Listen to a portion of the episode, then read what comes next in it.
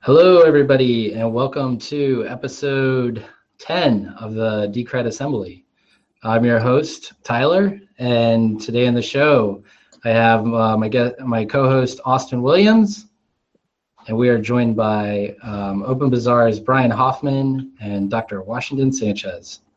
Uh, so before we get started, we're going to talk about a quick update going on with uh, Decred.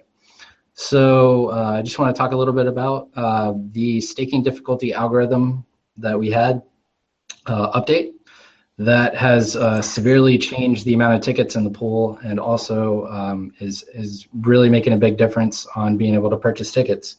So as you can see, what happened before, um, everybody would buy tickets during these low rounds and it would uh, consequently drive the ticket price up uh, really high the next round.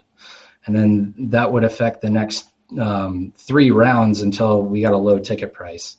So you can see this yellow line, this is when everybody's buying tickets.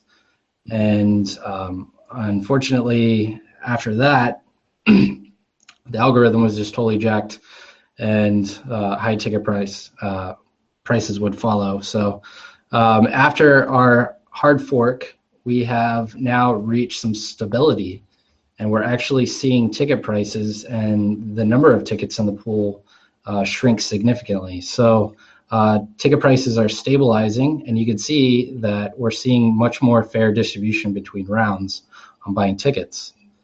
And Dave Collins shared this awesome image with me that shows uh, how many how many tickets we were seeing uh, between each round in the pool.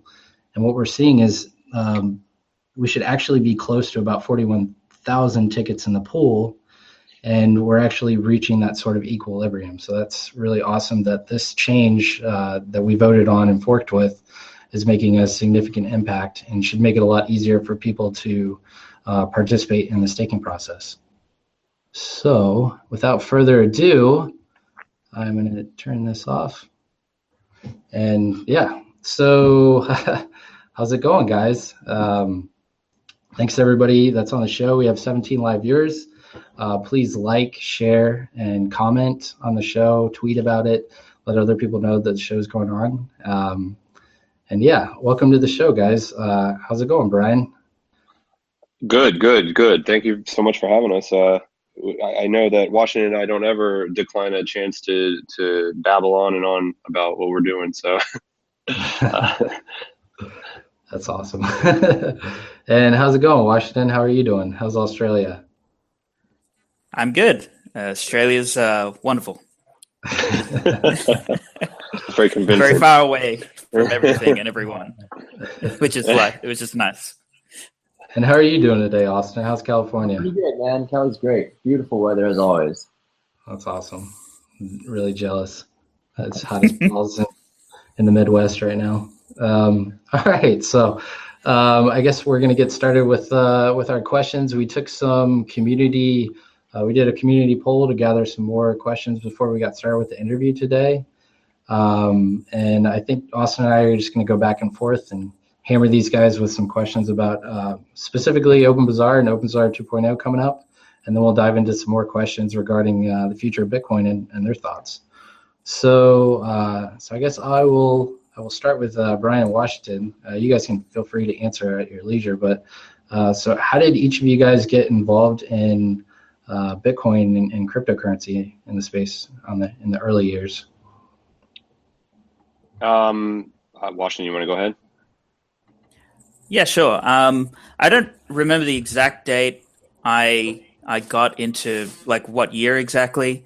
Um, I think the earliest I tweeted about it was in 2011, but I think I'd heard about it in maybe 2010. I was watching a bunch of YouTube videos on gold and Austrian economics. And then I came across Bitcoin, and I don't remember whether it was Gavin or Mike or possibly even Amir who was giving a presentation on it and said, "Oh, we have Bitcoin and we have a fixed 21 million supply cap." And I'm like, "Bull crap! That will never work." and I just, I just moved on. I'm like, "I'm sorry, you cannot have digital scarcity.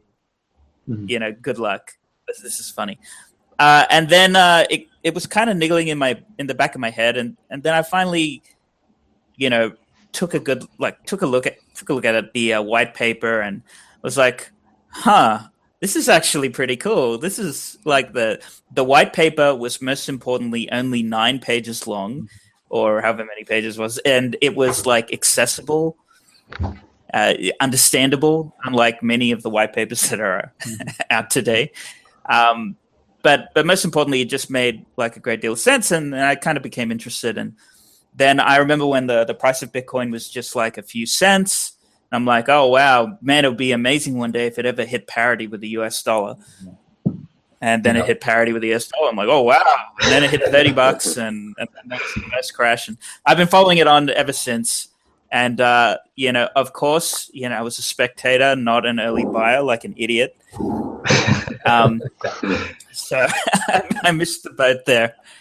But uh, I've I've always thought that that you know Bitcoin was was just fantastic. What a what a wonderful idea, and um, and it would definitely it was a nice change from yeah believing in a lot of you know economic theories that unfortunately nobody will take seriously or, or implement in terms of government policy. And then you have something here that is just kind of transcendent to that just bypasses it completely. And uh, so yeah. Awesome. And what about you brian?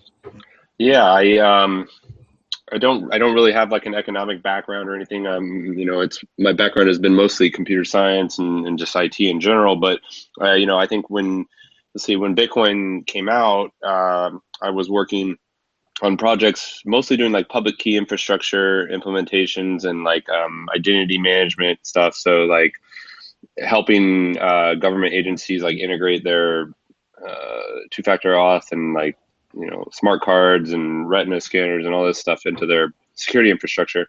But um, you know i just being in that space you know we often heard and talked about bitcoin you know because this concept of having a complete PKI infrastructure like where nobody really kind of maintains that. Like there's no escrow database where like oh i lost my key. What how do i get it back? Which would happen you know people lose their smart card or you know the government can like pull that bad boy out of escrow and reissue the smart card and you get back access to your email and all that. But imagine like if you're the president, you got access and you lose your smart card and all of those emails are gone forever. It's like that, that can't happen. Um, but in Bitcoin, obviously you can you're going to torture your your key and lose all of your money for for all of time. So it's it, it does seem like uh like what Washington was saying. It's like some of this stuff just sounds ridiculous. Like it doesn't work um, conceptually when you think about it at first, but then when you start to research it and look at it and you're seeing it actually work in practice. Um, that that's what's so fascinating. And i think that's really what drew me to trying to figure out a way to work on some kind of project is that you know i'm not like personally i don't do a lot of deep mind you know research kind of conceptual work. Like I don't sit in my office and, and like think about things and write it down on paper and do all this. I like I'm much more of like a hands-on. Let's like let's get this to the people. Let's use it. Let's show how this can work and change things. Um, and you know I think that's probably naturally why uh, Washington and I um, worked so well together early on is because I think he was able to take the you know the patience and the the diligence uh, to to like really think through stuff. And i was really great at the execution part and we kind of put that together. And like each of our halves of a man equaled like one half like one whole man. So or maybe Washington disagrees. Maybe it's like a man and a half. Like he's the man and i'm half a man. But like yeah no i mean i think it's um a lot of these projects like they only work because the right ingredients come together at the right time, right? And so it's the same with people, I think, in a lot of ways. But um, yeah, so I was super fascinated in it from a technical standpoint, and you know, just always followed it. I guess I was probably maybe late 2011, early 2012, where I really started like looking at it seriously, but um, was kind of aware of it early on. So yeah, I can already see the the memes of half Brian, half Washoe. like I'll be like yeah. the ass end of it, and he'll be like the, the horse head. yeah. Uh, so awesome. well, um, thanks for that intro, guys. Uh, so you know, you you guys work on this really awesome project called Open Bazaar, which um, I've I've just absolutely been in love with since uh, for a long time, even before uh, I think Open Bazaar even formed. That this idea was kind of being passed around, and um, you know, can can you guys tell me a little bit about uh, what Open Bazaar is and what you guys are kind of aiming to do? Sure. Um, you know, Open Bazaar at its heart is uh, decentralized peer-to-peer marketplace, and it uses Bitcoin as the uh, the key component for the currency, um, which allows you know with the combination of those technologies, peer-to-peer networking, distributed storage, cryptocurrency, it allows you to remove the middleman from uh, marketplaces like eBay or Amazon. Um, obviously, there's a lot more to it, but you know generally that's that's what it is. Um, and so, you know, we take advantage of uh, concepts like multi-signature transactions so that uh, we can protect our users when they're they're making purchases. Um, and you know, we just have been working on it for the last three years, like evolving and and creating what is now Open Bazaar. Um, it started out as dark market, which was just like a proof of concept, but you know, fundamentally, it's just you know, it's more of an evolution to improve it and like make it more trustworthy and and something that could eventually perhaps supersede some of these marketplaces that we we think are treating a lot of people unfairly or or creating these like natural monopolies.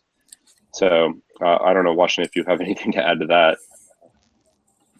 No, I think that that's pretty much spot on. I think uh, maybe the only thing I'd add is that Open Bazaar is actually the the nexus of lots of different pieces coming together. Um, you know, you have obviously the decentralized money bit, the reputation side, the distributed storage. It's like it's not one thing. It's like multiple things that need to come together kind of perfectly in order to to make it work. So, yeah. Mm-hmm. And um, so I mean, so you guys launched what almost two like a year and a half ago? Is that is that right? Two years ago? Yeah. So like the way that it worked is, is there kind of was technically like four versions. There was Dark Market came out, which they they dropped onto GitHub, which was basically like this like very like lightweight Python code. it was like only a couple thousand lines of code, barely worked. Mm. Just kind of could you could sell something to somebody and like pay, and that was about it, um, and chat with them. And then what after we forked it and made it open bazaar, it became this kind of like Frankenstein thing where we tried to fix what was in the proof of concept and turn it into something production ready. So we spent about a year doing that. Um, towards the end of that year was when we got uh, the funding to to start the company, and we kind of basically started rewriting it from scratch. And so that's kind of what you that's what we worked on, and that's what had, came out in April 2016, and is what you can download right now from the website. That's 1.0. Um, so it's kind of like the third version technically, but it's the real, it's the first real legit version that we felt was feature complete or at the time. Um, and then now the last year or so, we've been working on 2.0, which is uh, hopefully going to come out soon. So awesome.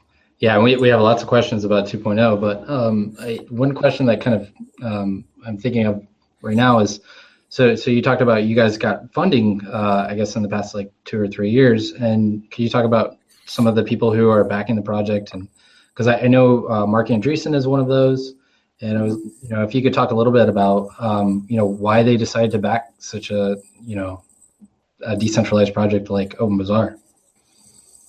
Um, I think uh, I guess it was probably like around October or November of 2014. Uh, I don't know, Washington. Maybe you can correct me on the dates, but like um, it was around that time where the project had, had been going for about six or seven months and it was like starting to get a lot of momentum. I mean, we were like dominating r/Bitcoin whenever we would just say anything and like people were really contributing to it a lot and things were like the Twitter account was getting like unmanageable. And we were just like, I, I don't know about you, but I, I mean, I literally can't go to work, come home, feed my kids, put them to sleep, and then work on this till 3 a.m. every night. Like it's just insane. Yeah, and without that's the kind of workload, it was like two jobs, full time jobs. And um, you know, and and uh, Washington's wife was pregnant at the time, I believe. Um, you know, and and so oh, we just had a baby. Oh yeah, yeah just had a baby. So it was like oh. just, it was crazy for everybody. Um, Actually, my daughter was born the day Dark Market was released. Oh, that's right. Yeah. So, right before we all started everything and yeah. and so it was just insane. Um, and we just got together and we were like, look, this seems like it has legs, but like we can't keep going. Like it's it's just going to be like really. It's either going to be really shitty because we don't have the time to work on it, or or or you know we need to like be serious. And so we decided like we were going to try and do it full time, but um, at the time there were no ICOs, so we couldn't like be like, oh, it's easy. Let's raise thirty million dollars right now. Like, it, you know, why not? Let's do it. Um, I think at the time we kind of had guesstimated that we'd probably only be able to raise, even with all the excitement around it, probably like around fifty thousand dollars, and we were like, that's just not enough to to take some people full time and work on it. And uh, and so the only other real viable option was either to take angel investment or like uh, VC investment. So I basically just started poking around, and um, Washington sent me this article that Union Square Ventures wrote.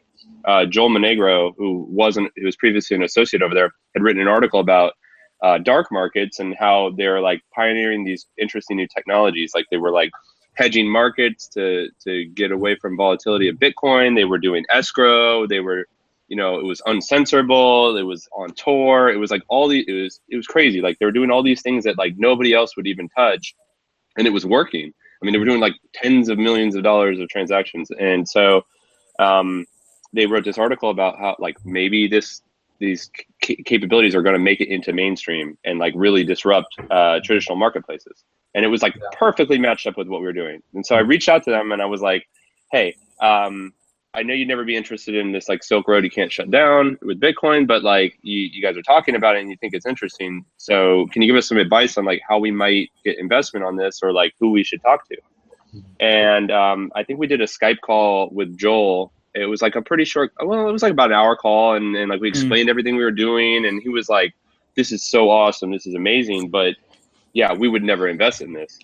And like and uh and we're like okay great. Thank you. Uh and they were like you know they kind of did the whole like um like i wouldn't date you but i have some friends that might date you. So like uh, uh they're like we could Andreessen will invest in it though. Uh well yeah this is before that right? So, so like we got off the call and we are like, okay, well, at least we think it might be viable to some investor. Um, but like later that night, like I don't know, it was probably almost 2 a.m. Joel uh, DM'd me on Twitter and was like, come to New York and, and talk with us. And so um, we we basically got on a train and, and zipped up to New York. And at the time, Washington couldn't come because he was in Australia, obviously, and we didn't have the money to send him. But he like Skyped in. So it's like we're in USV's office, and here's Fred Wilson and here's like you know Washington on the same screen. It's like what's going on here? Um, but 4 a.m. in the morning. Yeah, he had to get, he had to like get up at like 4 a.m. and do this call. Um, but yeah, I mean, ultimately they decided to invest in us, and, and the way we got Andreessen was um, they were both on the board of Coinbase, and like I guess Fred Wilson was like talking about how they were going to invest in us, and and Chris Dixon was like, "Whoa, oh, I want in on that." And uh, and so they called us and they were like, "Do you want Andreessen to invest with you?" And we're like, uh, "Okay, yes, all right, fair enough, sure." Yeah. so awesome. that was pretty much it. I mean, there was really not much more to it than that. Um, they they already kind of believed in the vision of what we were doing, and that helped a lot. And uh, yeah, they've been great investment partners so far. And we completely realized that this story is very unusual. This is not the norm. You know, usually you have to go shop around, you know, dozens and dozens, if not like a hundred VCs, and mm-hmm. you know, build your your raise piecemeal at a time. And and this was just like, you know, unbelievable what what had happened. Yeah. So. Well, I, you know, I'm sure like everybody, I mean, I'm sure for them, they were like, this just makes a lot of sense. Um, so. Yeah, I, th- I think for the the motivations, USV have often said that they've been very interested in disintermediating, you know, these centralized companies that have, kind of, yeah that, that have just established themselves and started extracting value from the very people that built the network effects that that um mm-hmm. that they're taking advantage of and i think for for andreessen they were you know they, they've they've often said that you know they they desired a currency for the internet and a marketplace for the internet to go with it just makes sense so mm-hmm. um, I, I, think they, they they both see it from two different points of view so yeah i, I don't it's interesting because I, it seems to me like they, they don't see a direct financial gain coming from OB or this or OB1 itself, but rather from the effects it's going to have on the overall uh, ecosystem. I mean, I think I think over the last you know two years we've had them as an investor. Um, you know, obviously their perspective on the whole market has changed. I mean, they spent almost a whole year not really investing in any crypto companies, kind of watching and observing. And I think they've started to form this thesis around ICOs and, and not necessarily just the ICO process, but this idea that like a token could incentivize uh, network effects. Mm.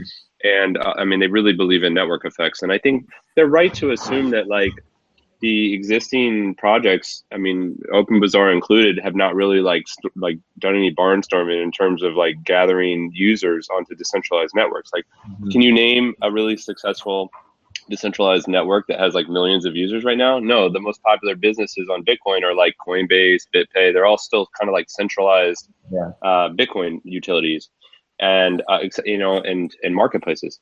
I, I think personally, my opinion is that it's still really early. Like mm-hmm. in Open Bazaar or like a Bisq or like a you know whatever Shapeshift is doing with them uh, with their new decentralized marketplace or whatever, or like any of these other or yours, those guys are going to need several years to kind of perfect this and get people on board. Um, yeah. It's new technology. And so I, I still think it's early to kind of write that off. I think a lot of people are saying, oh, tokens are the easy way to do this. Like, yeah. if we get people excited about tokens and they're willing to put tens of millions of dollars in this, that's exactly how we incentivize people.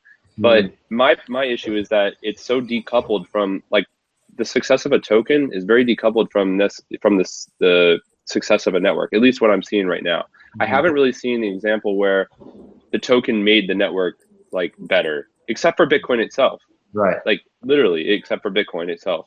Um, it's not to say it won't happen, but um, you know, I think the next few years will be really, really interesting to see like what really succeeds.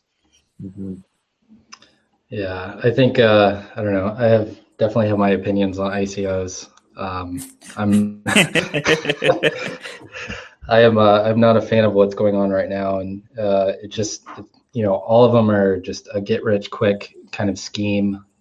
Um, a lot of people aren't contributing value, and, and one of the things that I think is going to be the most interesting about ICOs is like these startups that should have died like years ago. They're just gonna they're just gonna live on like. like and people yeah. are gonna you know buy their stupid tokens when they're when they're you know not worth anything and then they're gonna come in and have some sort of revamp and then pump the price back up. And then like it's going to be this never ending cycle of like shit. Yeah. yeah. Well, i mean that's the thing with scams right? Like they never die. They just kind of reinvent themselves. And it you know it's like the same kind of like you see these like mlm stuff and like you know it all it, it just keeps getting recycled right? And it's the same thing. So for us, we're keeping our heads down. We're working on things that we think are valuable, and we're not getting distracted by that. Um, you know, would we like to drive Ferraris and like tell our users that we're working really hard when we're not? I mean, sometimes that sounds like an interesting option, but um, you know, personally, I get a lot more value from like really working hard within the community. And I know we take a lot of shit for having perspectives on on Bitcoin in certain ways, and we'll probably talk about that later. But like, um, you know, we're just trying to do what we think is best, and and, and kind of ignoring the bullshit. Yeah. Speaking of which, we'd uh, we'd like to announce the Open Bazaar token. Uh, which, can... Thanks for inviting us. We didn't let you know this, but. well, I mean, I mean, have you got like, have you guys like thought like, you know, recently like maybe maybe we should do a token? I mean, has it been something that's kind of really crossed your minds? And I mean, just seeing all the other projects and what they're doing, like I feel like your your project at least has value. Um, and I think you know there's a lot of people in the space that would probably just invest in your project because they really believe in the idea behind Open Bazaar, whether or not the token's going to make money or not. Yeah, well, they, I mean, I guess it's a it's. Oh, go ahead, Austin. I was going to say they, if they wanted to, to, do that, they could just give you money directly. Like, well, that's but, you know, but then you don't get a token that you can pump the price, right? but yeah, that's that's why it's that's why it doesn't feel right. Um, and and internally, we've talked a lot about tokens. Um, I mean, we've wavered you know, the good thing about having three co-founders is that there's always one person at any given time that's got like a little bit of sanity. Like the other two may go crazy, but like there's one to keep us in check.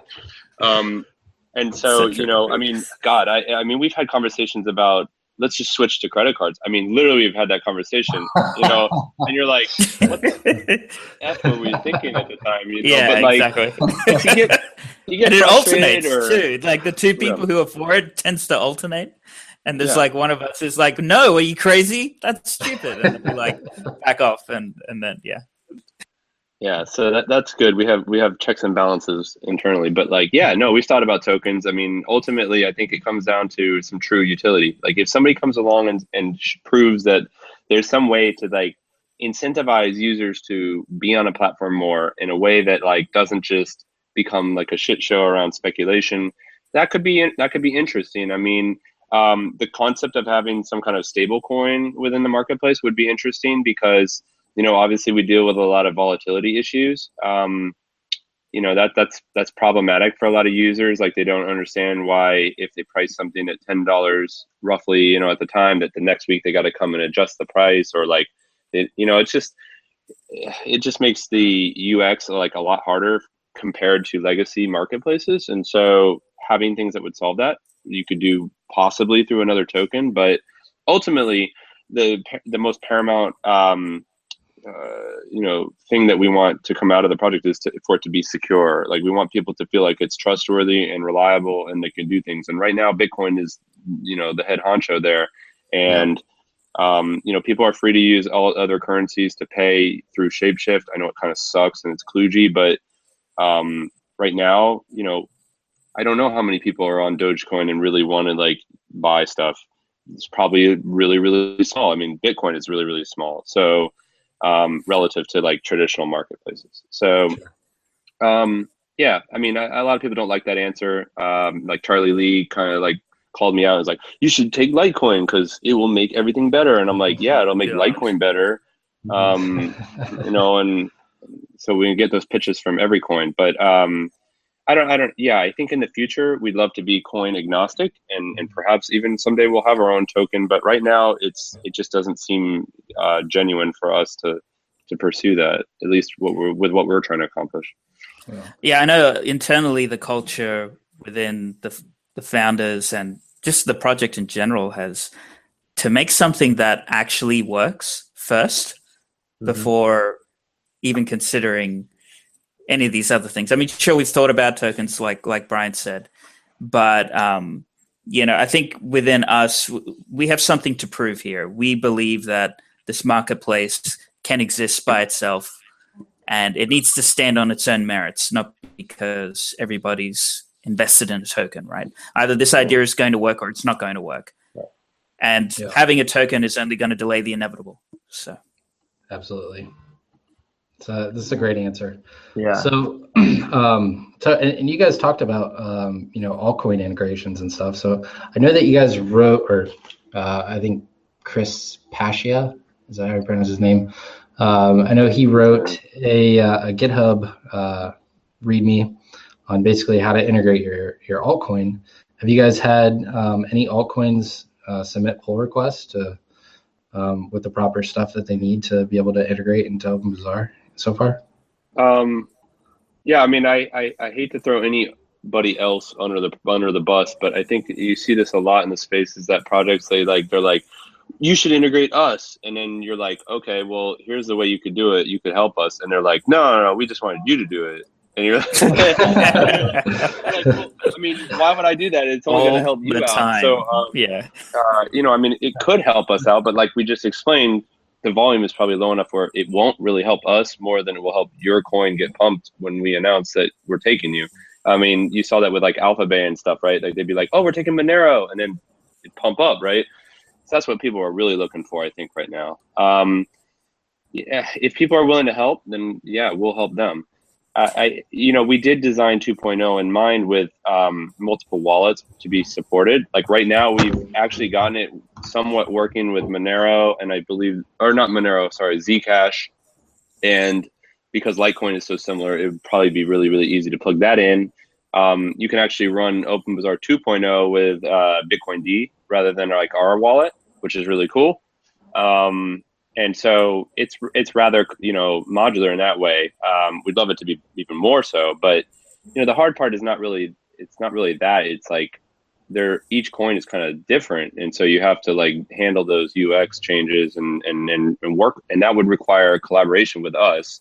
Sure. And it's like we can't just do that for you. Like we don't have the bandwidth and the money and the time to go and just integrate your coin and every other hundred coins that are out there. Um, sure. So it's it, it's a it's a you know we've provided like a little bit of a framework for people to start looking at it when they they show some interest. We'll work with them. Awesome. And, and so I, I know you guys um, integrated with BTCD um, with the native wallet uh, Bitcoin suite. Um, can you guys talk about why you guys, because our developers from Decred, you know, uh, built that library mm-hmm. or that that implementation of Bitcoin. Uh, just you know, curious why you guys decided to go with BTCD over uh, bitcoind or others. Um, well, I mean, I I became familiar with BTCD. I think through Let's Talk Bitcoin. I remember when it first started out, like it was this idea to to really build like a nice, clean, modular implementation of of Bitcoin. I mean, at the time we were using libBitcoin, so we weren't looking to switch, but um, you know that concept has always been really nice and i've always really heard great things about the code quality and, and the way that the product was managed um, but what ultimately drove the decision to to move to btcd was that um, we, we knew we wanted to switch to an spv wallet and have something internal. Like i up in version one there was no real wallet. There's kind of like a it's kind of a pass-through thing right for the multi-sig but it's not a true wallet.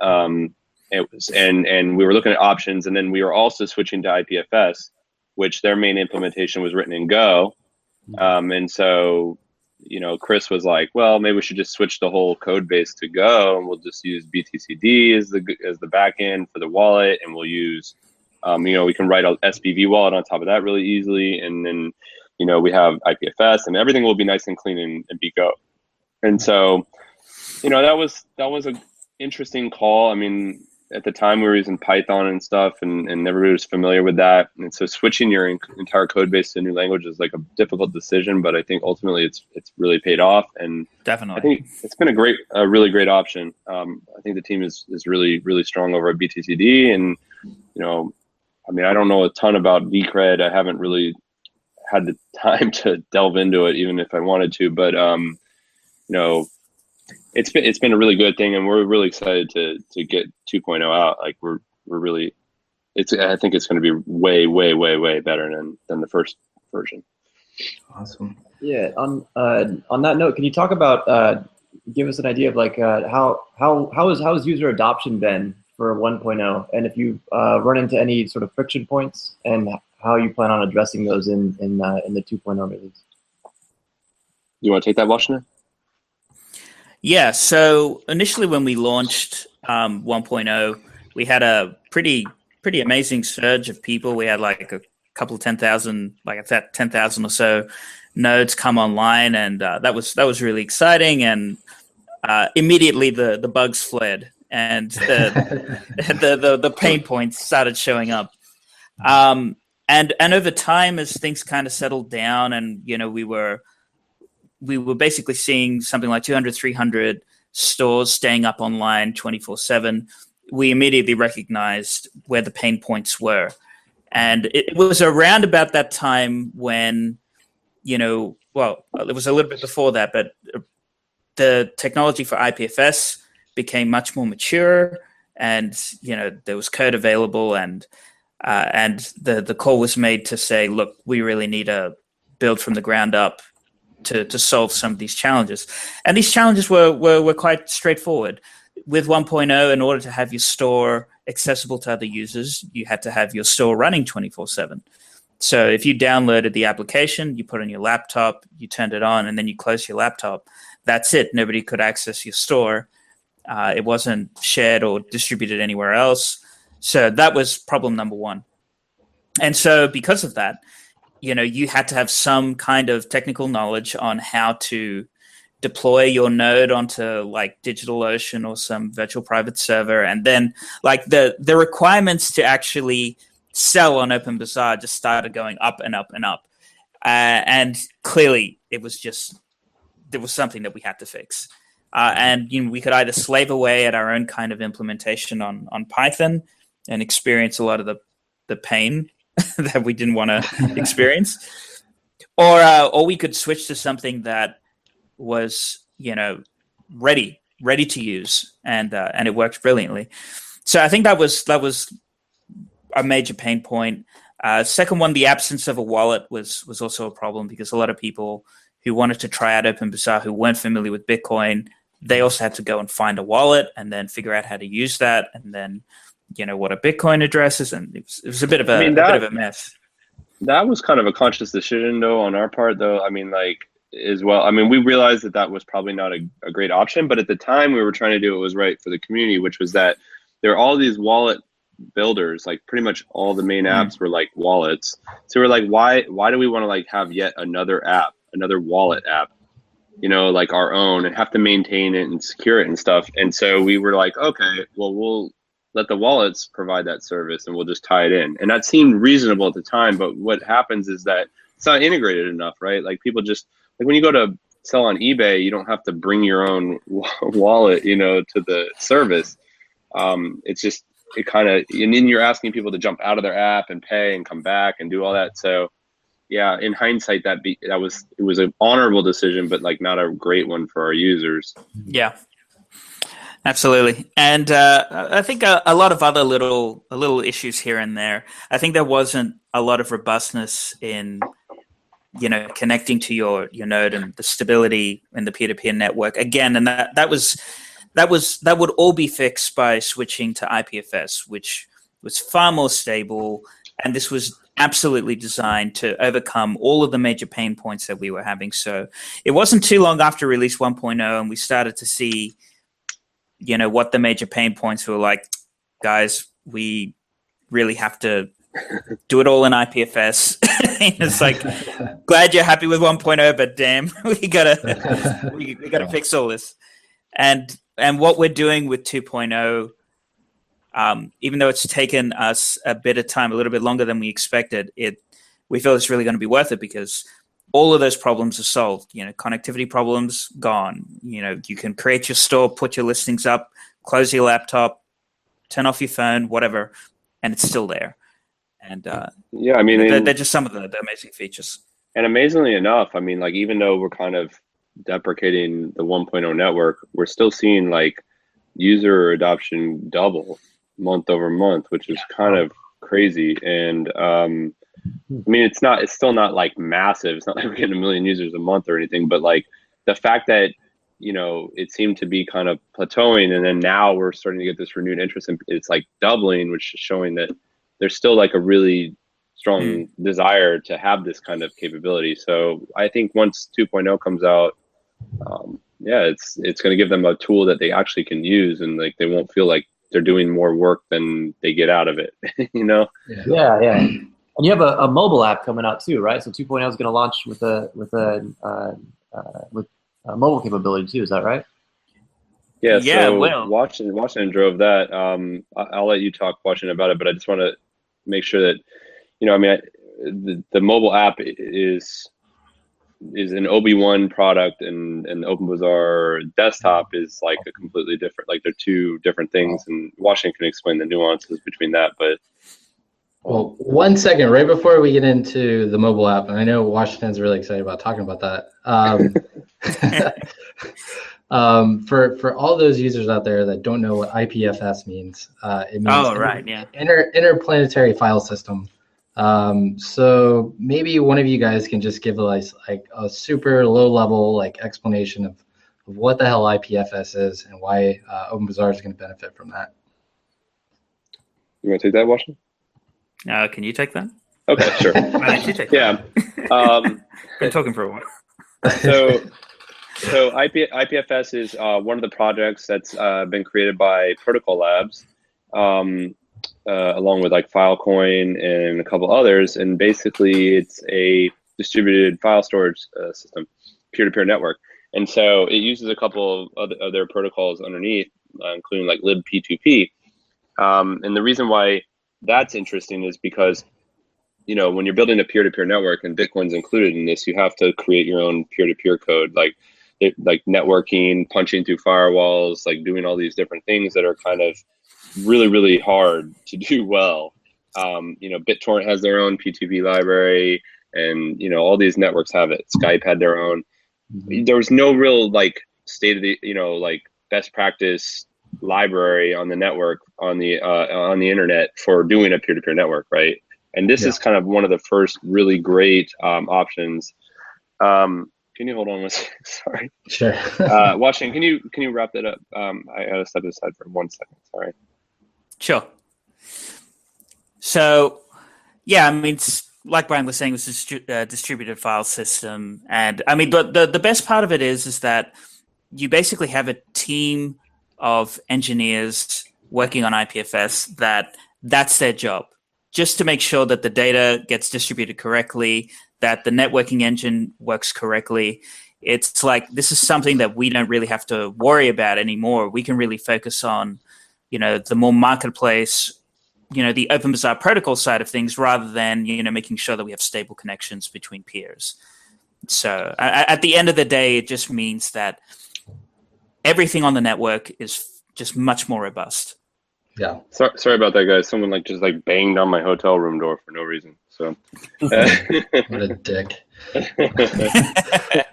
Virginia Beach. What do you expect? Um, anyway, yeah, good. So I hope that was a great explanation. I didn't hear it. So.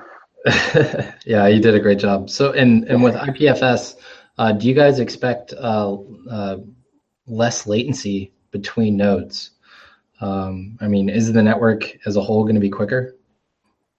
Oh yeah, definitely. Um, like like I was saying before, um, you know, doing like things like hole punching. You know, if you're on a network that's like really tightened down, or you're on like a school network or something, like jumping through those firewalls and stuff, like it takes time to to yeah. to make the connections between nodes. Um, libp2p is just super fast. I mean, it's amazing. Like I, I'm on a, I was on an airplane testing it out using their crappy airplane Wi-Fi, and it was like fast. It was like unnoticeable wow. that it was much different. And so, yeah, it's it's really huge. And what's even cooler is that it also supports Tor, um, and you know, Tor networks are like notorious for being super slow, mm-hmm. and it it runs pretty snappy. Like it's it's pretty it's pretty exciting. Um, it's going to be really awesome to see people using that. That's cool. Um, so okay, so with uh, OpenBazaar 2.0, it sounds like the the big things that are coming are IPFS integration, so people um, can run their stores without actually being connected to the network constantly, which is a big win. Uh, native wallet integration, and then also the ability to integrate Tor and, and I2P, right? So, I mean, are there are those like the big wins that we should be expecting from a from a 2.0 launch? Well, I2P is uh, conceptually could be supported, but we don't really have a wrapper for that yet. Um, okay. Tor Tor is supported. Um, we actually, Chris actually wrote the Tor functionality for IPFS and like contributed back to them. So um, because we wanted to use it, and uh, you know I2P could be done too. But yeah, out of the box, like Tor will be supported, and the client is actually like Tor aware. So like if you're running the Tor um, browser bundle or you're running the Tor daemon on your computer um, for other reasons or whatever, it will detect that and it will help you like uh, route your stuff through that. It's pretty it's pretty simple to get it going. We don't really have Tor like Tor's not like integrated into OpenBazaar. Like if you download OpenBazaar, it doesn't just have like I want to use Tor. You have to have Tor in addition. Okay. But um, compared to like setting up a store that supports like a Tor hidden service and all these other things you got to do, it's like substantially easier. And um, we're going to probably have some like tutorials and guides and stuff on how to do it. But um, yeah, it's going to be really exciting. And I think that those are like some really huge tent poles. I mean, people have yeah. been asking for Tor support for a really, really long time. And I mean, our product is really about privacy and security of a marketplace. It's kind of hard to claim that when you can't even support some of these technologies. So it's a really great hurdle to be able to get over finally. Yeah. Yeah. And uh, and and so okay, so we we should be expecting IPFS, Tor, native wallet support, and then uh, lastly is the mobile app. Um, so maybe Washington now can you know tell us a little more about what to expect from mobile on Tor. Yeah, I mean on, well, on OpenBazaar. oh God, if we could have Tor on mobile, that'd be good. But uh, so um, yeah, mobile took us completely by surprise. Uh, we were we had not planned it. Um, I was actually on my holidays end of December. I, I like to save up and take a big chunk of, holidays in December, and uh, and I think the day before my holiday started, I um, saw something on Product Hunt um, called Jasonette, and it, it basically allowed you to make a, a mobile app without you know knowing a bunch of Swift or Objective C code uh, using this really nifty framework. And I thought, oh, this is kind of interesting. I'll just tinker with this. And so in spare time of my holidays, I was just tinkering around, tinkering around, just a, a simple remote control for the API uh, for the OpenBazaar server, and um, and then things just started to escalate from there. So by the end of the holidays, I came out of it going, "Huh, I think I could make a pretty cool prototype." And then towards the end of January, it became clear that okay, I think I can do something production for this, and uh, then it was about April that we met up with the entire team and I kind of showed them what I'd done with mobile and how far along I was. And uh, you know, we we just made the decision that okay, well, you know, this this cost us nothing. we we didn't have to to go and hire a bunch of uh, you know mobile devs to get this done. You know, um, and uh, we just started working on it and we, we threw a little bit more resources so it's not just me doing it thank god. Um, and uh, we've been working on mobile but the, the vision behind mobile is a little bit different from desktop. I think the, the desktop app is your fully featured app. You have literally access to everything. You can run tor you can you can hook it up to another wallet if you want you can run it on zcash etc etc um, and and that's fantastic and the the full decentralized experience is is at your disposal on the on the desktop. The mobile app is something that OB1 has made to make the OpenBazaar experience uh, a lot more um, fitting to what expectations are of a of a marketplace that you typically find. So there are some things that we do, like we do hosting for nodes, so you don't have to worry about you know downloading your node and putting it on a cloud if you want to access something on, on your mobile. Not that you'd have to, but if you're going to do a mobile app, you have to talk to your node, and your node has to be somewhere. And uh, we don't have a, a, binary to make it run on your, your mobile phone yet. So we're going to be doing hosting for you. So we're going to have the infrastructure for that. Um, and we do OB1 search bundled in the app. We do a bunch of stuff that makes the experience uh, much more user friendly. That's awesome. Um, yeah, and I, think the the design approach has been a little bit different too. It OpenBazaar, the the desktop, you know, has its own kind of design feel, and then the, the mobile is a little bit closer to a little bit OB1 design and branding. And I, I think more importantly, the the kind of vision behind the mobile app.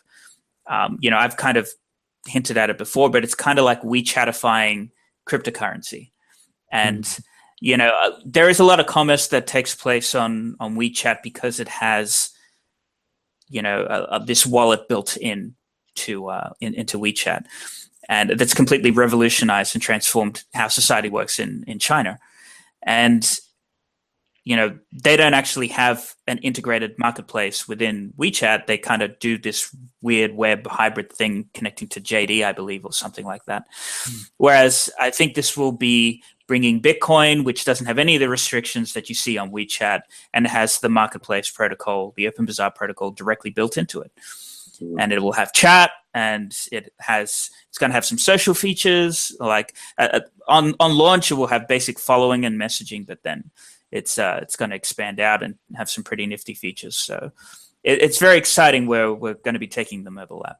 That's really cool. So users don't actually have to have a node running it. Well, I mean, they do have to have a node running, but they don't need to they don't need to download any software on, on their like home desktop computer. They can, if all they own yeah. was like an Android phone, they could run a full business. Yes, completely. Cool. Now, the, the something I want to say here because obviously hosting nodes is like okay, that doesn't that introduce a little bit of centralization? Like you're doing all the hosting infrastructure and and like that's a fair question to ask and we're, we're certainly designing it mm. in such a way where you know the things are going to be encrypted and you know but I, I think it should you know we have to say at this point is that the hosting infrastructure that we're building is like the first step into like a two or three step process that we want to do. Eventually, we want to put the full node on the mobile app so that we can eliminate the hosting infrastructure. But that's yeah. just going to take a little bit more time and patience. And there's no reason to delay bringing a mobile experience yeah. to OpenBazaar because you know we need to throw a few more engineers at, at bringing the whole thing on natively onto onto mobile.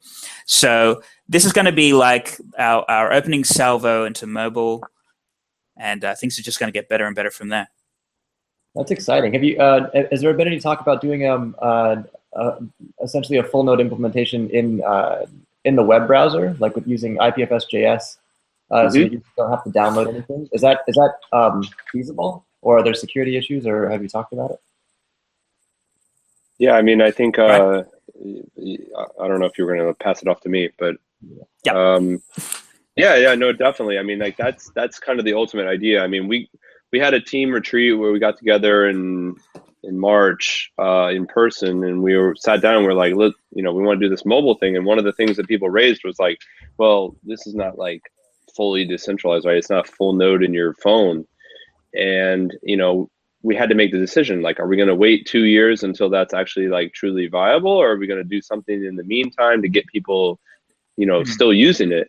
Um, and you know i think yeah i think we're getting close to the point where we could build a full node in javascript on the you know on the phone and ultimately yeah. we may end up having to do that because um, you know we are somewhat putting the cart ahead of the horse by saying oh this this uncensored marketplace is going to get you know its app thrown onto the apple app store and they're not going to take it off who knows like maybe some people start selling some stuff that that shouldn't be there and we ah. get ripped off the app store. I don't. We don't know that yet, right? Like we don't know how that they're going to respond because they control that. And so we may be forced into a situation where we have to go back to the drawing board and start thinking of this as more of a a web, uh, uh, mm. you know, perspective. But like, um, we have to try. And I think, um, you know, building a whole like converting this all to JavaScript, it would be quite um, an endeavor, but it is kind of the future, and that's something we want to go after. So um, yeah, we're going to be starting that. You know, obviously, once we get 2.0 out the door and we're happy with it, and it doesn't require 150% of our time, we're going to start looking at what what's next, and and that's clearly on the list. So that's cool. That's awesome. Yeah, definitely. So, and and speaking of illegal selling illegal stuff and all that stuff, I know a lot of people are interested. A word from right? um, Wait, we're going to talk about illegal stuff? Okay. so, yeah. Uh, cheers, Brian. um, so, I mean, how do you guys pr- protect yourselves from becoming the next, you know, Ross Ulbricht or whatever, um, where the government's cracking down on you guys for writing code? Obviously, you're, you're not probably centralizing it the way that they did, where they're actually being paid to have the stores and stuff. But um, do you guys have any fear in the back of your head about you know writing code that could be used to um, you know fund? Only a fool web? would have no fear. Only a fool would have no fear. no, it, it's it's it's very sobering. We take it very very seriously. Um, ultimately, you know, we've we've said this a couple other times. We're writing code and we're defining a protocol and how people use that protocol. You know, I mean, just because you know you you sell something illegal online doesn't mean you go up and lock up the people who created TCP/IP or HTML or exactly. IRC or anything like that. And this is no different whatsoever. Then I got it doesn't make any sense, uh, and there's no no clear association between the, the developers and any one of the open source technologies that we're using to build the protocol. Um, all of the the risk and all of the liability, we strongly believe, falls onto the people who are actually selling goods that may be illegal in whatever jurisdiction that they fall under. Mm-hmm. And um, you know, if if you're going to be selling something illegal, then you know it's no different than if you try to sell something illegal on Craigslist, which, by the way, is everywhere. You can yep. just even here in Australia, I hop onto Australian Craigslist and I see hundreds of listings for weed, and you know it's illegal here, and and you know this is Craigslist. You know they can take it down; they have no excuse, and still it's everywhere. Uh, or Instagram or any one of those things. Um, except that with OpenBazaar, if they were to approach, you know, us and said you need to take this down from the network, it's like, well, I'm sorry, we can't take it down because it's not ours to take down. We don't own it. We don't yeah. host it. Um, you know, and, and, I think there's a, a little bit of nuance there in the sense that you know we're obviously providing a gateway server like you can access and browse aspects of the network without having to run a full node. Mm-hmm. And you know, we can certainly not choose not to share certain content that we find, you know, offensive or you know is not legal for us to share because of the jurisdiction that the company is under. Mm-hmm. And uh, certainly for mobile, for the hosting infrastructure that we have, if you're doing something illegal or you're selling something illegal, then we absolutely retain the right not to host your store anymore. Uh, and the OpenBazaar desktop app is there for you. If you if that sucks for you, and you know wherever you are specifically, it is legal, but where we are, it's not legal. Then you can download the desktop app and then continue selling. Um, but yeah, you know that's that's kind of the approach. Yeah, I mean, I think ultimately, you know, it's it's a situation of like we're always trying to be responsible for less. Like we're trying to give the users yeah. more control continually. Whereas I think a lot of co- companies, it's the opposite, right? It's like, well, we'll give the users so much control at first so that they're like attracted to come to our platform. And then as we like, as they're hooked and they're stuck in our ecosystem, then we're going to like lock them down and start like making their lives hell. Yeah. In our case, it's more about like, let's get you guys interested in this and then we'll like expand it as much as we can. Like, let's start to retain less control of this stuff. And so, yeah. you know, uh, you know, people may come out when we when we drop the OB1 mobile app, they may say, "Oh, they're you're, you're doing hosting and all that," and I'm it's like, look, we would love to get rid of that as soon as possible. Like we are con- yeah. we're spending hundreds of thousands of dollars to try and remove that business. Trust me, like we don't want to be in that business. It's expensive because there's nothing more expensive than having lawyers tell you, "Oh, you can't do that," and then you have to remedy it, like we do. Um, and so, you know, it would be much better to be able to sit there and write open source code um, and just like live that life. So, um, you know, I ultimately it's a backwards business model. I mean, I think like a lot of people might not like that. Like our investors may not like completely agree with that. Like I think conceptually they agree with the idea of free freedom of internet, but like a lot of people don't understand what that really means, right? Like it's disintermediating uh, traditional marketplaces by taking away the only thing that makes you defensible as a business. That's right. Yeah. that's yeah. a hard. That's a really big pill to swallow. Um, right. And and the second part of that is like trying to figure out like how do you make money in that new world. Yeah. But but we can't stop that new world from coming. That's so right. it's yeah. either like you figure out how to do that and you and you end up being very happy, or you just like get you know thrown away because someone's going to eat your lunch. So yeah, and and ultimately, I, I think we've be, we've believed for the longest time that you know on when, when it comes to decentralized anything, any decentralized network, you can decentralize all the data that you want. You can decentralize as much as you can, uh, and all you're doing is increasing the the knowledge problem, which is the ability to ascertain what is going on in the network and where everything is. That's why BitTorrent, even though it's an incredibly successful protocol, it would be absolutely nowhere without Pirate Bay, or it would be absolutely nowhere without any one of the search providers that yeah. do tracking and they do crawling to see where all the content is. Exactly. And ultimately, yeah, yeah, yeah. Uh, but Google is the same. I mean, if you actually look at the internet, everybody's running their own server. It's kind of decentralized, but they actually point to where the content is. Ultimately, we we see that that's where the value is. You know, you can mm. push absolutely everything to the nth decentralized level, but comprehending where all the data is and delivering value on search and discovery is uh, is actually pretty defensible if you can be the best at it. Yeah. Awesome. And man, there's a couple. So and man, we, we have so much stuff still to cover. So, um, I, I don't care though. I like, I'm really fascinated by everything you guys are doing. So, um, you know, do you, there's a couple of things I want to dive into, but do you, do you think, uh, OpenBazaar is going to be uh, really self-governing? because um, there's a lot of things that I think people don't really have a problem with. You know, like selling certain goods online, even some services, but there's some things that probably internally a lot of people struggle with, like human trafficking and uh, th- things Yeah, that, definitely. in my in my mind, are, are just evil at the core. Um, do you, Yeah. do you see Open Bazaar, uh, you know, attracting some of this sort of stuff? And and if it if so, like, do you foresee the community being really self governing about um, this sort of stuff? And and I don't know.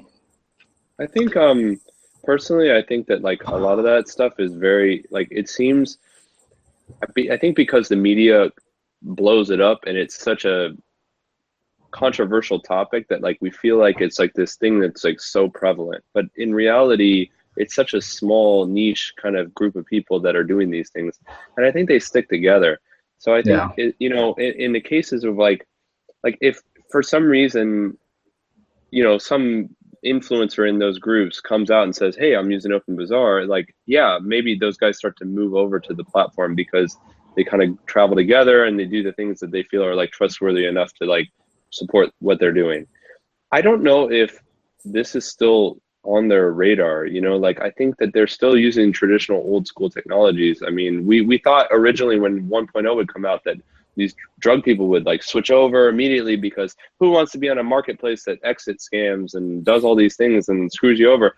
But they still do it. Yeah. um, even even uh, Gwern wrote like a whole bunch of work you know he's, he'd studied dark markets and all this stuff and you know he's like nobody cares. Like the exit scams are not a compelling reason to leave these marketplaces right? Um, it, it's hard to overcome network effects.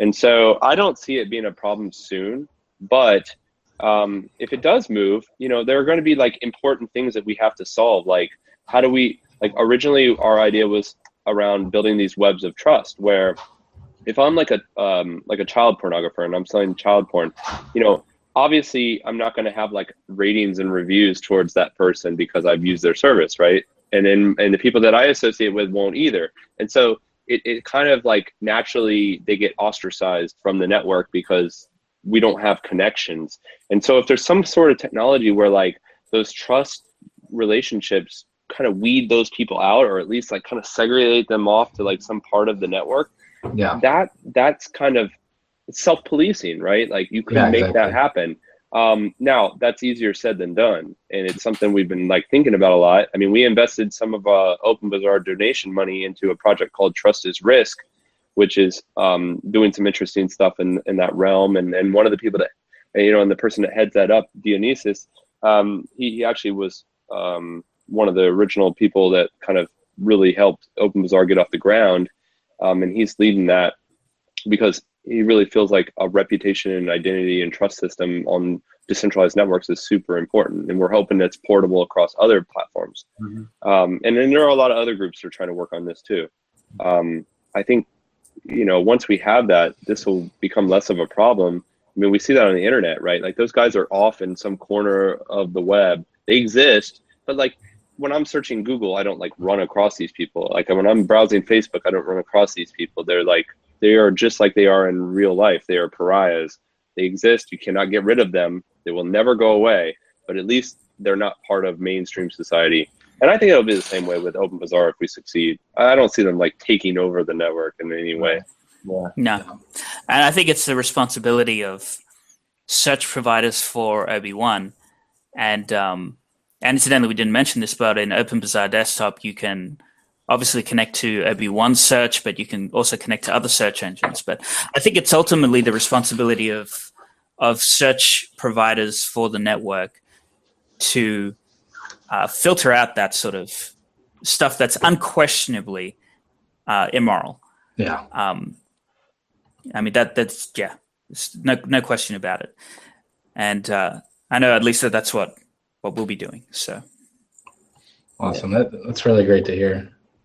Um, so, and then, you know, you guys also kind of touched upon, um, you know, your, your investors aren't necessarily happy with, uh, you know, I guess the hosting or no, just certain things. But so I, I guess what I'm getting at is what are like, what's OB1's uh, business model? So, and, and for all those that don't know, um, so OpenBazaar is, is built uh, primarily by a company called OB1, which Brian and, and uh, Washington uh, both founded. And um, you know, I, I guess you, you, guys are kind of the sole company, but still OpenBazaar is a platform that can be forked and other people can turn the network and, and you guys still, you know, and have money, have investor, uh, have money from investors and you guys need to make money. Um, so, you know, what's, what's the ultimate business model behind, uh, behind OB1? I mean, a lot of our business model is developed pre ICOs and tokens, right? Or, or at least tokens weren't they weren't like seriously considered because sure. it was more like colored coins and a little bit of counterparty and stuff like that, right? Just toys.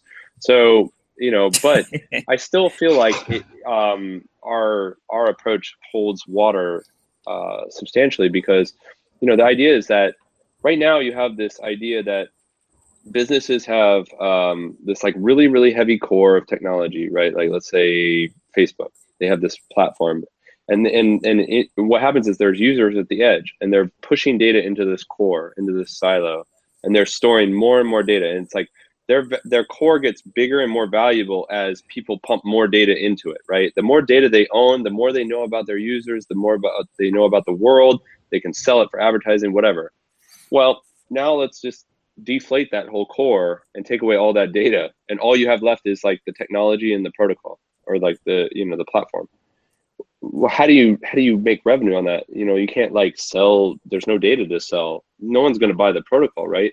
Well, that's where the token model comes in, right? If people say, "Oh, it's the protocol," we'll incentivize the to- the protocol with a token, and then people want that. Our approach is, you have the protocol and the the platform, and that's not super important. Yeah, like what what's important is that just like any other open source platform, like Linux or whatever, the businesses that live on the edge that are making profit they will help fund that protocol. Oh, they will sure. feed the money in to drive that because they all they all mutually benefit from it, right? Oh, if I'm course. a search engine on top of OpenBazaar, I need OpenBazaar to get better or or change in certain ways because my business depends on that. So sure. I will help feed that in. I don't need a token to incentivize that. I'm already making money from my customers that like incentivize me to make it better, sure. um, and have great ideas and creativity. So that's our concept. Is like OB1 is just one of these businesses in this outside ring of Open Bazaar that are going to help improve the protocol because we want to make money. We want to make our customers happy and delighted to use OB1 mobile app or whatever it is. Um, and, and so that's ultimately our business model. Now, it is important to actually have a protocol that works and a network that has users before you start generating revenue. That's usually how it works, right? Like you can't. just, mean, yeah. just not not in crypto though. you yeah, just need a yeah. token, man. You know, like uh, in Field of Dreams, he was able to build the field and, and they came, but like that's generally yeah. not how it works. Um, build the token and corn token.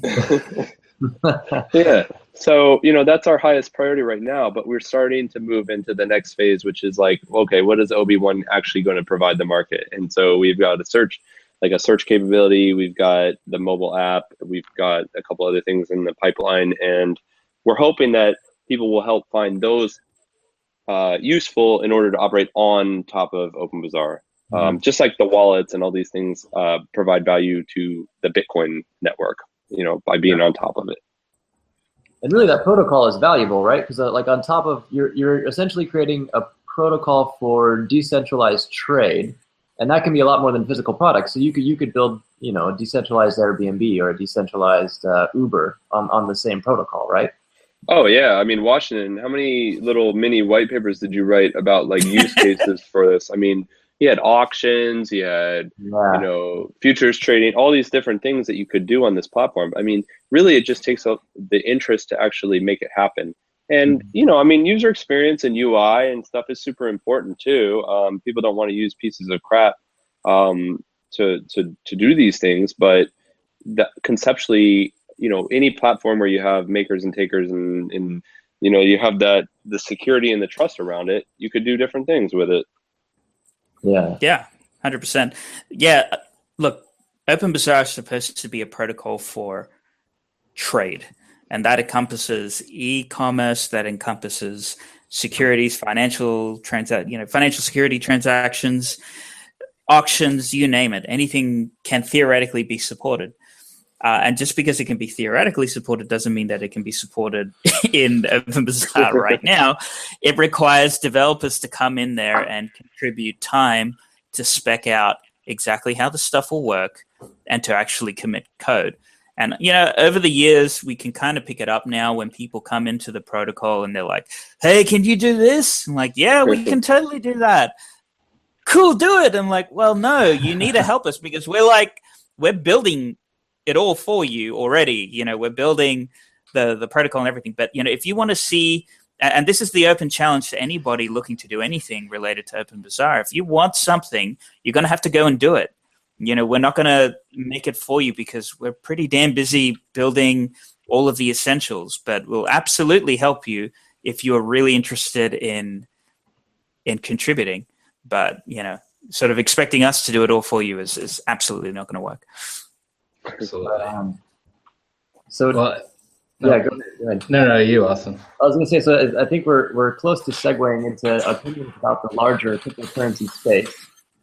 And, oh boy. Uh, yeah, yeah, yeah. I think a good segue. We could uh, one more question on on Open Bazaar that might help segue into that, and that is, uh, so for uh, in the event that uh, fees go up again, um, that really affects um, OpenBazaar and its users doing on-chain transactions.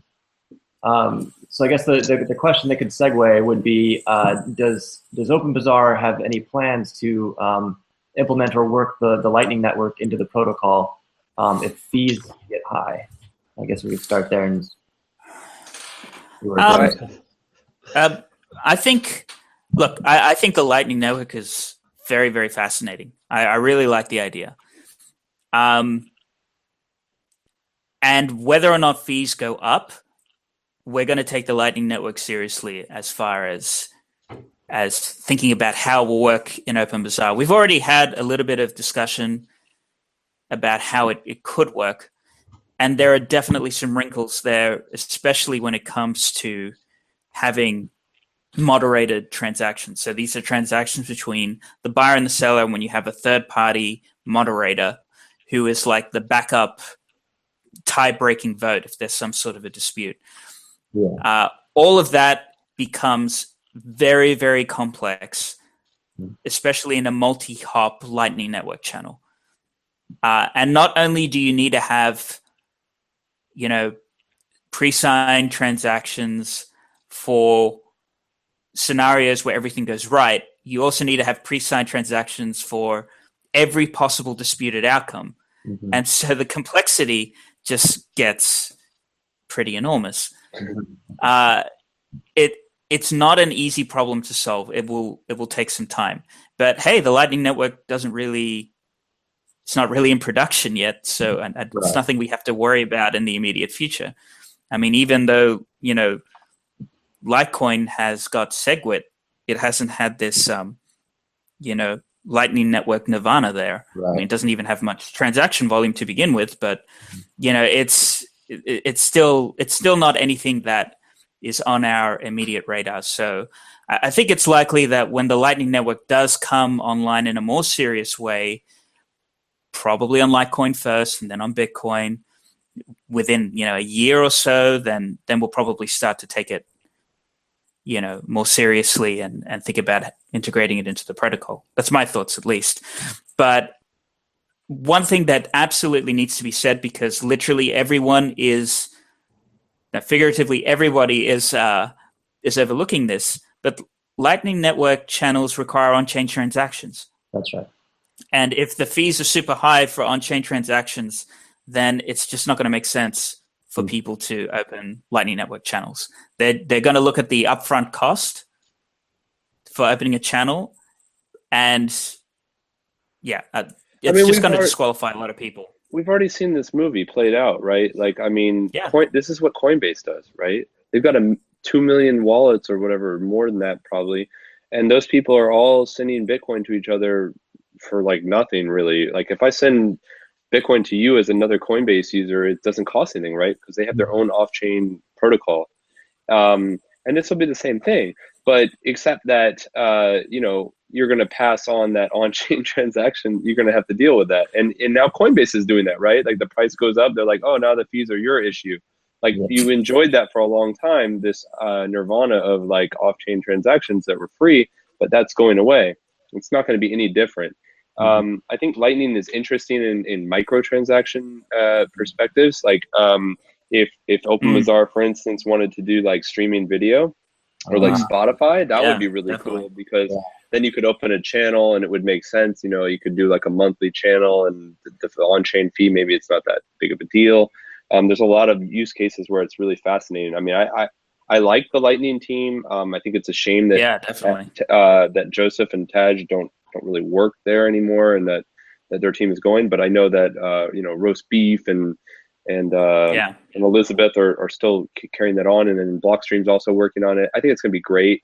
But there's a lot of stuff that's Yep. going on that's that's interesting. I mean, that's not the only scaling um, solution that that is fascinating. I mean, I really love what Paul Sztorc is doing with Drive Chain. I think that that's that's super underappreciated. Um, you know, he's the kind of guy that doesn't um, he's not super ostentatious about how he presents his his work, and I think it's he gets a lot of like harsh criticism that's probably unfair. But you know, this is the Bitcoin space, pretty cutthroat. Um, there's a lot of interesting projects going on. I, I don't know what's gonna. I don't think there's any one panacea for like what we're experiencing, and that's why um, I think that's a big reason why we put a lot of our effort behind the SegWit 2x stuff. Is that you know it's not the perfect solution, but it's a solution that actually can get executed, that the market will accept, that can mm-hmm. push forward. And I think, and sometimes that's important to just get through the logjam and like say, Yeah. okay, we live to fight another day. It's not ideal for everybody involved, but we just move forward. And some people are not willing to like accept that, but you know, ultimately the market speaks, and you have to just kind of go with it. So if if UASF works out or something else, I mean, OpenBazaar is plenty willing to work with the outcome and, and keep going. We're not going to rage quit and move to Dogecoin. So, and you know, I think that's an excellent segue into our next uh, few topics, which you know we're going to talk about Bitcoin and um, all sorts of good stuff. So, I mean, what do you guys think is the biggest issue in Bitcoin right now? Not enough white papers. um, or tokens? I mean, yeah, I- definitely not enough tokens. the red herring is like the scaling debate, but for me, I think a lot of it is the pressure and the um, distraction that like the ICOs and stuff bring to the whole space. Um, and the reason I say that is because, you know, regulatory uh, pushback is is something that happens in a delayed fashion. Like, Yeah. um, like right now, we're not seeing anything. We're like, oh, these tokens are great and everything, but my sense is that they're going to catch up and they're going to start and they're going to come with some vengeance. And it's not going to be fun. It's not going to be nice. And all these people that kind of like shifted their entire roadmaps to kind of support this model are going to find themselves in like a really really distressing um, situation. It's sort of- sort of like the exchanges having to move out of new york and all this stuff right? Like that's going to be a pain in the ass um, when we could be focusing on things that are more important um, and and ultimately i see that as being a drag on something like Bitcoin, which is avoiding that that mess, just because we're kind of similar things. Um, and so I see that as more of the, the longer term problem that we're facing, and we need to be more proactive about encouraging these projects to be real and encouraging users to like do research and understand that and build frameworks around this where like they can understand it. I'm not saying necessarily regulatory compliance. Like I don't like um, Chris DeRose recently put an article out on I don't know if it was like the I can't remember where he published it, but like he was saying regulators should come and like bust these ICO guys Yeah, and and, and regulate them. And I think um, I, I- I normally don't agree with him, and I certainly don't agree with that. But I think it was an interesting kind of um, it was kind of almost sarcasm. You know, it was like it was it, was satirical in a way. It was like you guys should come do this because somebody needs to be an adult in the room, and I get that. And it's like it, it was almost more of like a wake up call to the crypto community to say, would you rather have them regulating us and telling us what to do, or can we get together and start thinking like, okay, we're being idiots right now. Yeah. Like literally, are we really in a place where like uh, ICO raises 150 million dollars from anybody around the world, takes it, they dump it back into fiat, the price of ether drops, and then they go on Twitter and brag, "Oh hey, at least we protected ourselves by going back into fiat. I'm like, oh no, what? Like, what world like- are we living in? Like, like and, and everybody's yeah. like, golf clap for these guys. Like, they did a good job. You, it's like, what? I, I hate them so much. um, it just doesn't make any sense to me, and and and and I think um, some sanity is going to get restored in the future. So that's that's my answer. But you know, scaling is important, obviously. But I think I think that's more of like a, a political infight over like who has control over a su- certain source code, and and that's the bigger thing that's going on. But um, yeah, I don't know. Washington. I was like, Um, what do I think the biggest issue in the Bitcoin community is right now? I think I, I agree. The red herring is scaling, but there's a fundamental, fundamental disagreement over the vision of what Bitcoin is. That we we have a we have one big family that's not happy. Half um, let's let's just try and be fair. And half and half is split down the middle. Half of them want to stay small, and you know the other half wants to actually, you know, scale. Well, no, let, let me be much much fairer. Both sides want to scale. Both sides want to scale, but they have different trade offs that they're prepared to accept. Mhm. Um, and let's let's not assume any maliciousness on either party and let's just assume that that is genuinely what they want. Then when you have this kind of disagreement you can't it, it's it's gonna it's gonna split. I, I don't see how we can I, I don't see how bitcoin can keep on going like this. Because let me tell you something. Let's say segwit is activated and yay everybody's happy everybody's uh, you know everybody's rejoicing but then we have the hard fork in three to six months i don't know whatever the, the time ends up being. Um, and we're just going to kick the can down the road and we're going to have a massive fight over there. Mhm. uh, but let's say bitcoin core supporters or supporters of the the uh, of that particular vision of scaling let's just say by some miracle that they they like the idea and that they participate with the hard fork well okay it's a year later and blocks are full again. And we're right back to where we started. Um, i just don't see how this community can stay together. I think the the differences are irreconcilable. So, uh, I, I really hope I'm wrong. I really hope I'm wrong, but I, I don't see how we can stay together. Yeah, I, I, I tend to agree. It seems to be a very deep, almost a philosophical difference in in yes. in what is most important about Bitcoin, and uh, it does seem that ultimately it's irreconcilable. I, uh, we haven't had, you know, we lived in peace for many years until the scaling became sort of put the pressure on. Yeah. Um, and SegWit, you know, 2x, if it if that works out, that that could buy us some time. But ultimately, uh, yeah, uh, those those are really irreconcilable, like uh, philosophical beliefs. And I think they both have merit, and it, and it may be fine. It would be Yeah. sad to see this community split, but um, I, I think they they both really do have merit. And if they do split, I think both chains will provide very different but very real value uh, to the world. I think that's, That's such right. a it's such a sad situation too that Mm. each side characterizes the other as like this hostile party because you know I mean Yeah. I personally um you know like the the small block side will say like oh you know these companies and miners are trying to corporatize Bitcoin and you know they're trying to sacrifice privacy and security and all this stuff of the network by by doing these things and um you know ah, I just don't buy that because if you look at the history of these businesses, they, they were all founded by people that were just like them that like started out with this as a vision. I mean, come on, OB1 is corporatizing Bitcoin. We're ten people, you know, like get get the hell out of here, man. Like four of them, five of them are programmers. I mean, come on, corporatize. We got one marketing person. Yeah, she's gonna she's gonna undo all this, you know. So it's kind of silly, but like it works. It, it works really well to like, and then you know, and then the big blockers, you know, like oh, the core devs, they're they're holding these escrow time locked funds, and they're just trying to protect their their money, and eh, and they just don't want anybody to be a part of the development process. I mean, I don't think so. I think I think these are a bunch of really really bright people that they want this thing to keep going. They want the value to stay up. They want to keep going. They have this vision of like IT nerds taking over the world because we knew what was money and, and everybody else didn't see it. Mm-hmm. And and I and I believe in that vision too. And so we should be working together. That's yeah. why I'm in SegWit 2x. I'm not in it to like screw over other people. I'm in SegWit 2x because I think it will help us move forward. Now Washington may have seen the future and say like, oh, this is destined for a split.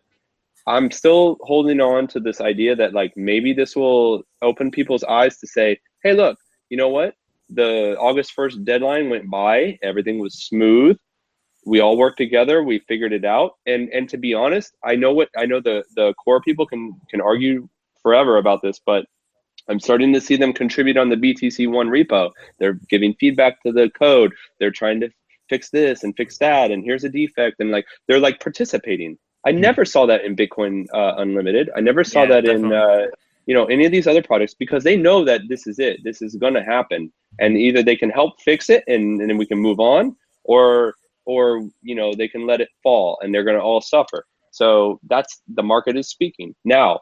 That doesn't mean that the hard fork in November or October or wherever it's supposed to happen is going to be peaceful. Yeah. I think it's going to be a clusterfuck, and yeah. that may be where Washington's uh, future telling actually occurs like that may be the time where they're like okay this is enough. We're not going to we're not going to help out on this. And it splits. And i think a lot of people are willing to do that. Mm-hmm. but um, you're starting to see the cracks a little bit in people's resolve. I mean the fact that like greg maxwell pissed off all the core developers and like disagreed with them just that happening like yeah. when would you have imagined that in the last three years? Holy shit he was like their sherpa. Now he's like you know now now now they're fighting and luke jr is leading his religious you know thing through uh through bitcoin. So i i don't know. I i think um ultimately all those uasf hats get shipped to africa to the poor kids. It becomes a non-event. And God. like you know this is just it's just stupid. I don't know why we're fighting about this. Like let's just help us help us go forward and and move on yeah, well, my my distinct hope out of all of this is that you know, at the end of the day, I I can't I I just cannot believe the the core developers and, and people who subscribe to that particular vision really see any problem with two megabyte blocks. I mean, really, come on, guys. No. no. The the hard fork process is absolutely you know it, it's tricky and needs to be navigated. But to say that oh you know everybody's not ready and there's not consensus that's bullcrap. Absolute bullcrap. You know you talk to, to anybody in the space who you know runs a business serving customers on bitcoin they've been ready for two years to to go for it. I mean there's just you know that i, I i've invented a little term. It's called um oh god it's called the cryptographer's sharpshooter problem. That's when you draw a circle around a bunch of developers and cryptographers and call that consensus. right? It's a it's a play off the Texan sharpshooter fallacy. You know, where you know shoots a bunch of stuff into the wall, draws a circle, and go, "Wow, I'm really accurate." And like, well, you can't draw a circle around, you know, yourselves and say, "Look, we don't have consensus." When the rest of the board is filled with mm-hmm you know, a supermajority. Mm. Anyway, my yeah. what I'm trying to say here is that my my hope and my goal is that you know SegWit 2x is successful in activating SegWit, even though I don't think it's necessarily the most perfect solution. I think it's it's a it's a decent compromise if it's atomically coupled with um, with a hard fork. I think that was critical. That this is what what kicked everything off. Yeah. If that is successful, and, and I, I really don't believe that the core developers will set fire to the to the protocol and chuck a rage quit or or spearhead a fork just to two megabyte blocks, especially when you know Litecoin and all these other different cryptocurrencies have you know different properties which you know effectively have larger block sizes, and it's not an yeah. issue for them. Yeah.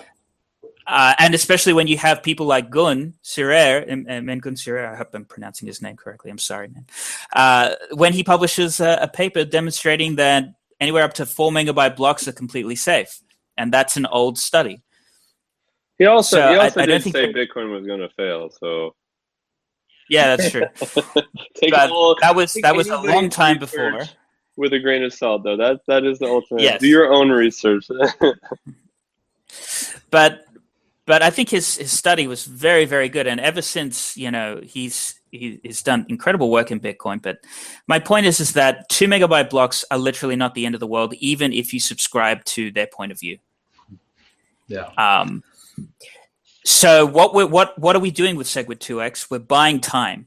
We're buying time to test out the hypotheses that the Lightning Network will substantially reduce on-chain fees. Sure. All right. I I don't think it will, but let's test it out. Let's get some data. Let's get some evidence. We're buying time for Schnorr signatures to be deployed.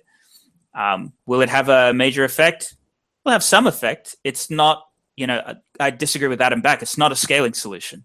It's an efficiency, a really nice efficiency, and it does enable some cool new features. It's not a scaling solution. It doesn't take us up an order of magnitude like several orders of magnitude. That's scaling. Um, you know, we're also buying time for MASTs and anything else that anybody else can come up with until we have to consider hard forking again because on-chain fees are escalating. But this is where I come back to my my earlier statement, where I think the the differences are irreconcilable because one side is perfectly fine with on-chain fees being up to twenty bucks, hundred bucks, they don't have an issue with that. They they don't see that Bitcoin is supposed to be used as eCash. All right, they they see it as some sort of settlement network and BitGold and all this other all this other stuff that I disagree with. And the other side does see it as eCash, and you cannot have a payment network that serves the world. You can't even have a settlement network that serves the world with on-chain fees that are 5, 10, 20 bucks. So sure. I, I think unless there is some incredible discovery, some kind of protocol, some kind of technology that is discovered that allows us to to scale up uh, you know, while reducing on-chain well, fees. You know, I, I wonder I wonder if, if if actually these people that support uh, Bitcoin being a gold, a digital gold, if we take away the use cases of gambling, drugs, and speculation, will they agree that this is still a valuable e- digital gold? Because I guarantee you that people that are saying that they don't need an open bazaar, they don't need a social network with Bitcoin, they don't need all these other little apps on top of Bitcoin. I wonder if they actually take away the ability to use it as gambling, drugs, or speculation if they still feel that way. Because ultimately, these things affect that as well. Definitely. I think they would. That's my sense is that they would. Yeah. Um, but yeah, this comes down to that that that core difference in philosophy, and and and I really do think there are values to both sides. Like there really is. I see. I really see a value. I mean, everyone can see a value to really cheap on-chain fees for everyone in the world, obviously. Um, but I, I do think that there is also a value in having a, uh, even if not everyone can use it, having a, a, a chain that everyone can verify. Uh, yep. And there, but, very, and if you can't have both, there are people who will who will choose one as being more important than the other. And I really see value in both. If if if the big blockers and small blockers do fork Bitcoin and there do end up being two long-term forever chains, I will invest in both because I see value in both. I really do. Yeah. Well, I and, mean, I it's all so, an experiment. Hold on, hold on. So, I mean, isn't isn't but like at the heart of it, the big issue like I, I think we can all agree on is Bitcoin has problems making decisions. Like to me, to me that that is the problem. Like we cannot come to consensus because we have miners that are running the network that are basically they they are incentivized to act in a certain way for themselves. Of course. And and we don't have a mechanism for offering for offering a form of governance for the network. Unfortunately, I think we're and, and, and it only takes 5% of the mining network to downvote anything right now. I mean, if you need 95, 95% consensus, that's great to make a change. But the problem with it, you only need 5% to vote something down too. So yeah, but that's also self. That's also self-set. I mean, we don't have to make Yeah. the threshold ninety-five percent. Secondly, you know, I think the bat. The worst part about this is that I think the miners really benefit regardless of outcome, which makes it even more perverted because they don't give a fuck whether it goes one way or the other, and they can play with us. And so I think there is this situation where they like play both sides against each other. It's a lot like little kids and their parents. You know, they ask daddy if he can do something, and then he says no, and they go and ask mommy, and she says yes, and then they get their way, right? Like they can always like play both parties against each other, and and and having met the miners and and also the core devs, which over the last year I've like really made a concerted effort to like try and understand both sides and talk to people in person and stuff. Um, you know, we uh, Washington and I had lunch with Jihan and his and you know some of the, his colleagues. You know, like I just think all these guys are trying to do what's best for them, and if that means playing games or or supporting this today and supporting that tomorrow, they all do it. And so this is a huge, massive experiment in game theory. Um, it's it's fascinating. Uh, to be honest, I know people get upset, but you know what? I don't have like five million dollars of my net worth tied up in Bitcoin. I, I'm, you know, I have a business, but yeah, you know, I mean, life goes on if it doesn't work out, and you know, we we're doing this because we ultimately believe in what's going on, and and and it's it's all new territory for everybody. So but I mean, like at the end of the day, after so after we get through this, um, you know, two megabyte block SegWit, after we get SegWit activated, however it unfolds, we're always going to have this problem with Bitcoin. Like you're always going to have contentious debates. Like no matter what the change is, if it's going to be to add privacy, like you know, th- there's a million different ways. I mean, you know, there's several uh, plausible ways to add privacy. There's going to be contentious debates on that. There's going to be contentious debates on like handling almost any decision that the network needs to be made. So to me, but you build off of things like what you guys are doing with like proof of stake and stuff is like um you know you're like i know the preamble to the show you talked about some, there was some change and you guys made it with a hard fork and like it seemed to be working and i think it's the same way with bitcoin like it doesn't necessarily always have to be like one technology over another what it is is it's small small accomplishments that people build on top of. Like if segwit 2x works out or let's say uasf works out then the people they go okay that's a model we can follow. Like ethereum did the same thing right? They hard forked this whole thing with the dao and they solved the problem and they moved on. Their community doesn't give two shits about the fact that like the bitcoiners think that like ethereum is blah blah blah is a scam and that they like rewrote Sure. the chain. They don't care. They're just mm-hmm. doing their thing and bitcoin can do the same thing we can get through segwit 2x we can just put our tails between our legs and move on and, and then when the next thing comes up we can say hey you know what miners, businesses, core devs, we didn't like it, but we did it and we survived and we just maybe we can do something similar or we can, you know, we didn't like this or that about it and we fix it and we move on. All these projects are doing the same kind of thing. And you know, we can criticize proof of stake, we can criticize proof of work, we can do all these different things. None of these are perfect. Yeah. We have to figure out what's the best combination. In the next 10 years, maybe, you know, a decade from now we'll be like, well, ultimately this was the thing we should have done or that was the thing we should have done but we're all we have to all be trying these different things Mhm. otherwise we'll never find out what really really works sure, You don't want to die of a theory, basically. yeah. Mhm. And so, you know, and I guess this brings me to one of my questions because I know you got to leave soon, Brian, but um, it sounds like you, you know, we, we've talked a little bit about what Decred is doing, and I'm, you know, wondering, you know, based on what you guys do know, um, and, and I can dive into a little more detail, but what are, what are your opinions on what the Decred project is doing? go ahead washington Uh, well, okay. The I don't really know that much about about Decred, uh, apart from my Twitter feed, that a lot of people are very are very supportive of it. Um, from what I what I've heard, it has a, a unique approach to governance, um, and I think that on principle, that's wonderful. I, I think we need more of these experiments. I think we, you know, th- there's just too much bullcrap. Yeah, Too, uh, like when I say this, there's too many white papers. I mean it. There's too many white papers. People need to stop building stuff and need to start testing stuff. So tell you what, if Bitcoin crashes and burns, or Ethereum crashes and burns, or any one of these cryptocurrencies crashes and burns, there's going to be a post-mortem and they're going to figure out, okay, what went wrong? How can we fix it? You know, and you know, you can either wait for that post-mortem report or you can have a bunch of other different experiments running in the background and see what survives. And I think that that's that's a great approach. Yeah. And uh, you know, I one thing I, I re- had really hoped for Bitcoin was the ability. You know, this is this is an old Bitcoin maximalism argument, but you know, Bitcoin will always be the dominant, uh, you know, cryptocurrency because. Uh, you know, any new innovation that is created on some other altcoin can be integrated into Bitcoin. Well, we can't even increase the bloody block size to two Yeah. megabytes. I doubt any other innovation well, it's the same reason why Zcash exists, right? Yeah. There was no chance that we're going to get that protocol integrated into Bitcoin. Yep. No, no way. It's it's it's it's not going to happen. It's much as cool as it could be.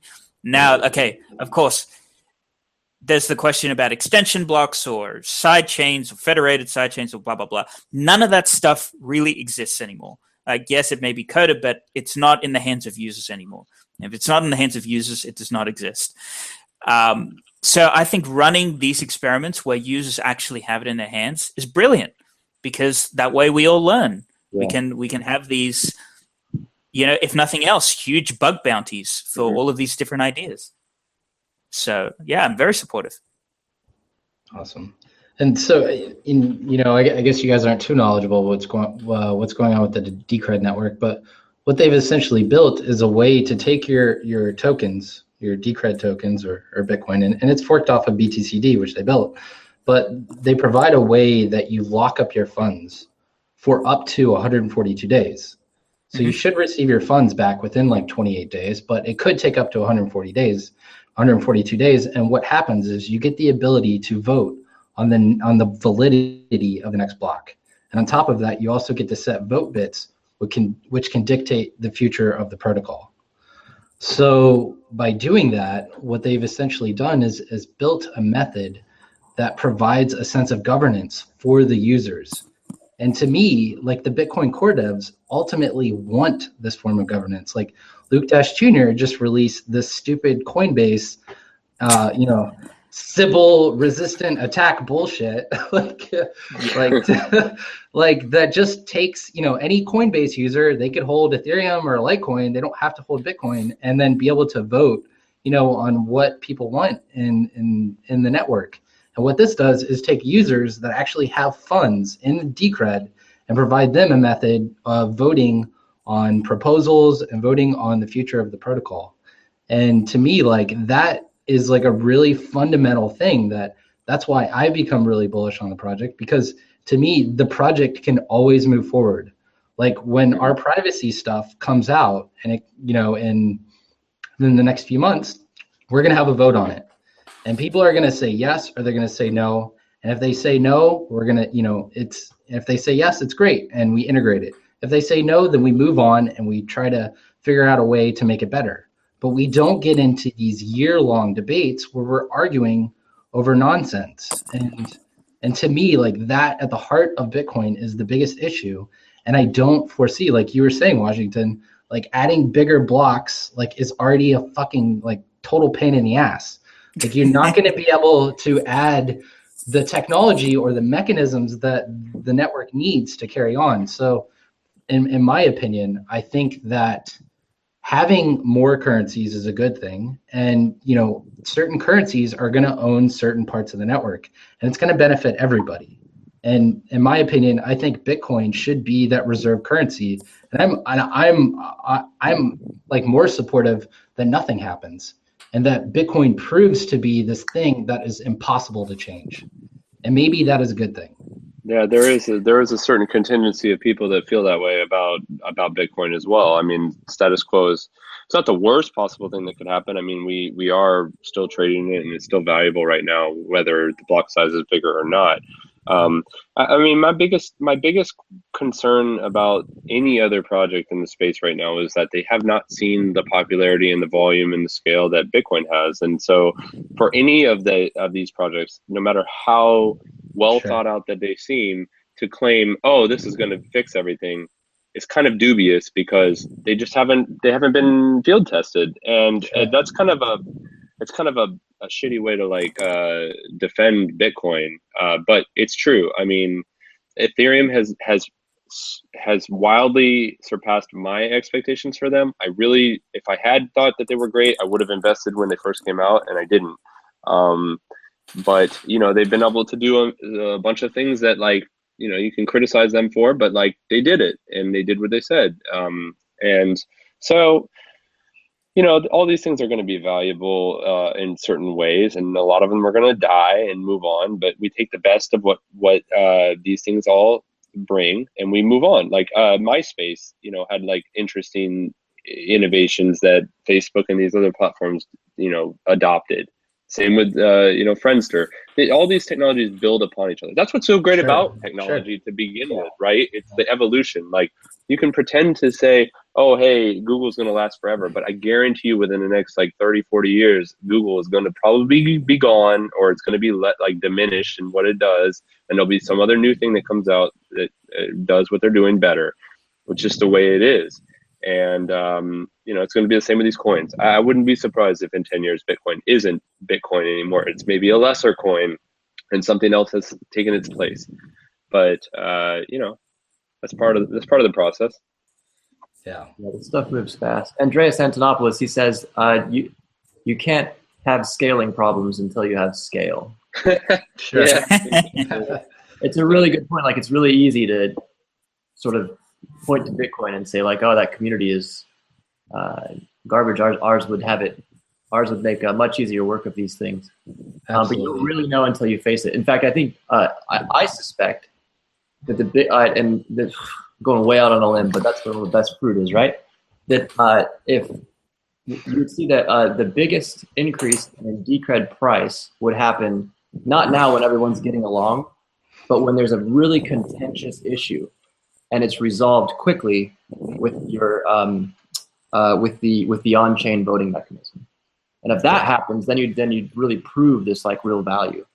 Um, it's uh, it's it's working now, uh, but but the real like the problem that you that that that that, that the Decred is trying to solve is the governance problem, and you Mhm. don't really know. You haven't taken the final exam whether or not it's going to work until you actually solve a real nasty political issue with it.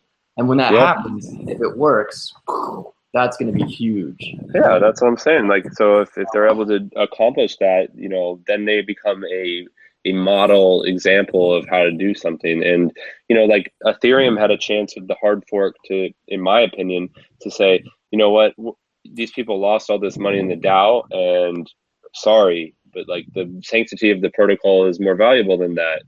And they, they passed on that and they chose they said this is this is the way our chain works. So now we can't use that as a beacon, I don't think.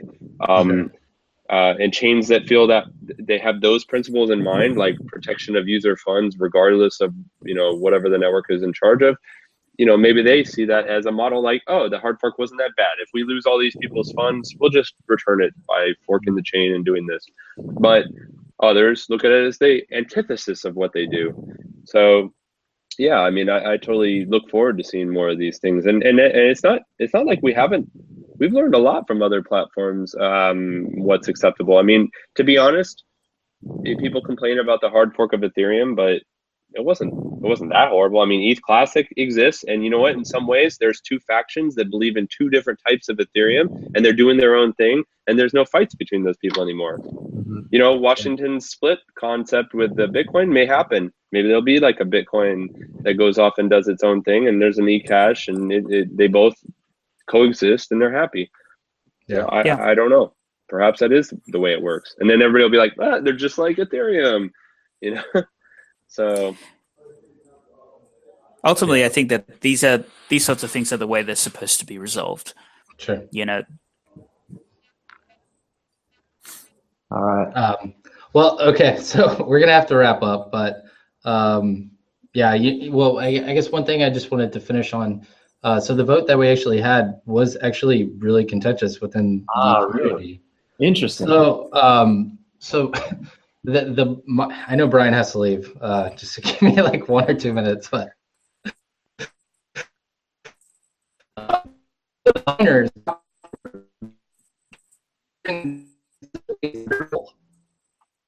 themselves um, th- we're not representative of our com- of our community at all because uh, the, the people that were stakeholding had like 92 93 percent um, you know proof for um, you know for voting through that change on the on the block. So so like i do argue that we had actually a very contentious vote. Nice. but it didn't feel contentious because the stakeholders are the ones that care about our protocol. And uh, most people don't may or may not know this but um, so there's actually dual mining between ethereum and dcr and, and my prediction is that most of the people that are mining dcr are just constantly dumping it on the market so we don't have we don't have the mining the mining community that I have to mute you, Brian. I'm sorry. Um, uh, we, we don't have the mining community necessarily that, that Bitcoin does. But what I do feel is that the the the solution that the Decred team has built is extremely elegant. It solves 51% attacks problems. We already have mining networks that have 51%, and they can't they can't control the network because the stakeholders sign sign off on every block. So, um, you know, I, I think as the Decred network becomes more popular, there's going to become more contentious debates that happen. And as we continue to grow in size, like I think it's going to be really interesting to see how we evolve versus some of the other projects. Yeah, and seeing how fast you, your your and smoothly your community resolves the uh, those those contentious debates will really start will over and over again set examples for uh, good government. They'll prove to people it works. Yeah. And and the and one of the last things I want to add is it's incredibly difficult to like set up a stake. So the people that we attract that are stakeholders are very knowledgeable in our community. So that that's another thing that we're trying to make stakeholding really easy, but at the same time I'm like maybe we shouldn't because the people that do hold our currency are really really involved in everything that's going on. So I mean they're probably the people that are watching right now, you know, some of our larger stakeholders um, and and they're going to go back and you know watch this video and, and learn everything about what we're doing. So um, yeah. So all right. Well uh, we're going to wrap this up and i really want to thank uh, the open bazaar guys brian and washington for coming on the show. It's it's Yeah. so awesome to have you guys on the show. I'm really excited about everything you guys are doing.